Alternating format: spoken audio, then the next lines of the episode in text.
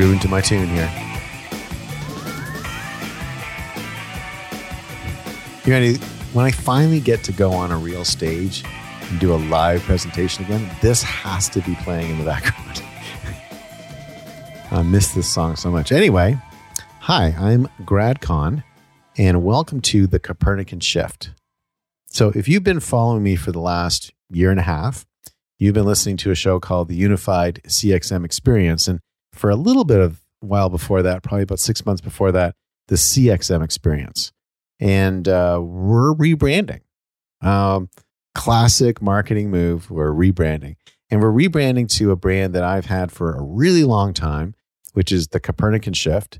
And the Copernican Shift actually came out of um, a really interesting discussion I had once many, many years ago at Grey Advertising. So I'll give you the background on that in a second. Uh, but it's also the name of my blog, uh, which is where we post a lot of these. And for we're changing the name for a bunch of reasons. One is um, the unified CXM experience has been great. I'm still a huge believer in unified CXM, uh, especially in my role as CXO at Sprinklr. But we talk about a lot of things besides unified CXM. So there are times when people expect me to only talk about unified CXM every single time. And we're getting into some pretty broad marketing topics. And so I want to give myself just a little bit more freedom from a branding standpoint to be able to converse about stuff that's outside that uh, potential limitation. The second thing is, I think people feel like it's um, maybe too much of a company show if it's you know named after the category that the company's creating.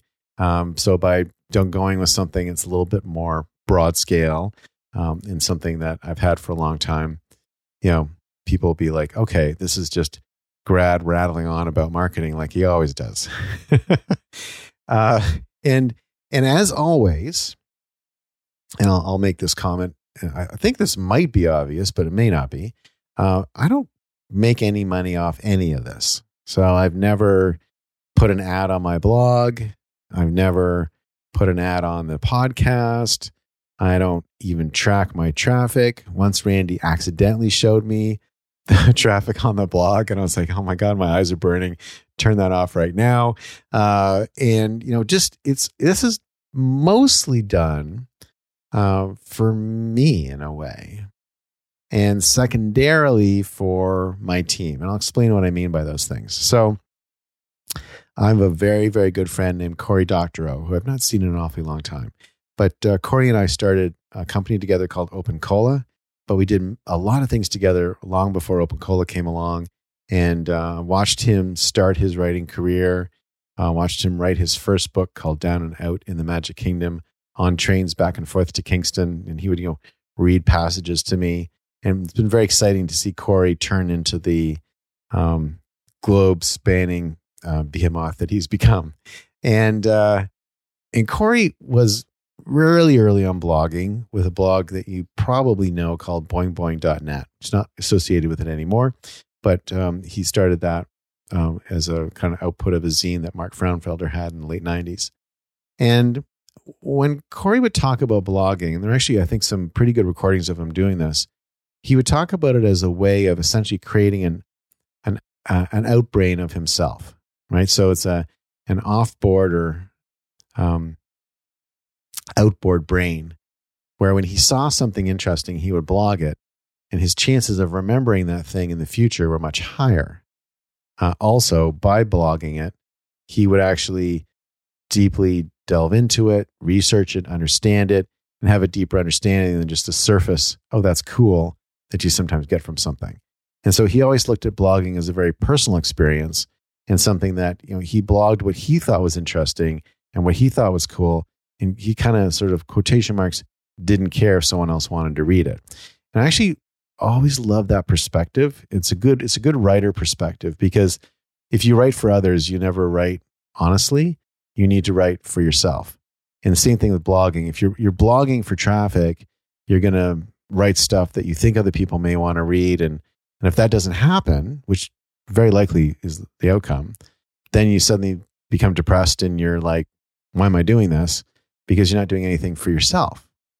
So when I first began blogging, I took Cory's philosophy, and this, I guess for me, it's about 20 years ago now. And I, I just write stuff I want to write about stuff I care about. Uh, and and if no one ever reads it, that's okay because I've got it and I can go back to it. Now I I have added a second layer to this philosophy that uh, Cory would probably agree with. I've never really asked him, but because Cory doesn't have employees and he's not he's not leading a company, uh, he's he's been able to sort of stay in that first lane.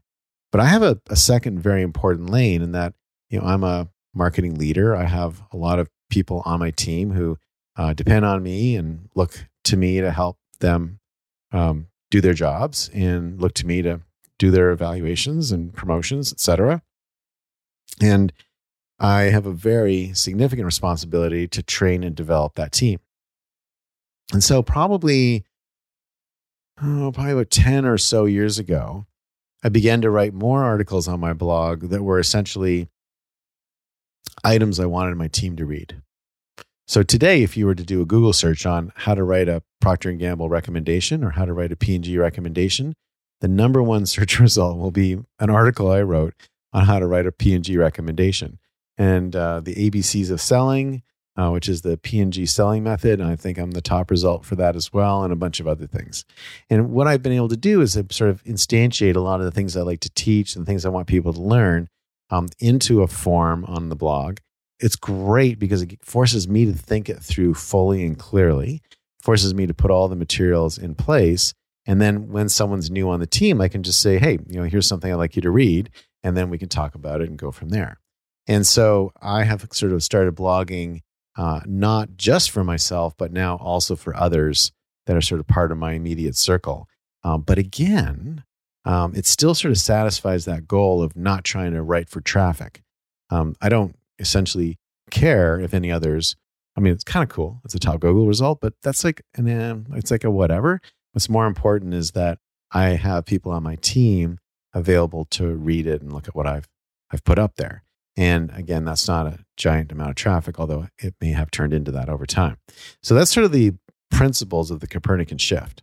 Uh, where the name came from, it came from a pitch that I was doing with John Clinton, who was CEO at Grey Advertising. And I worked at Grey back, back, back, early 2000s.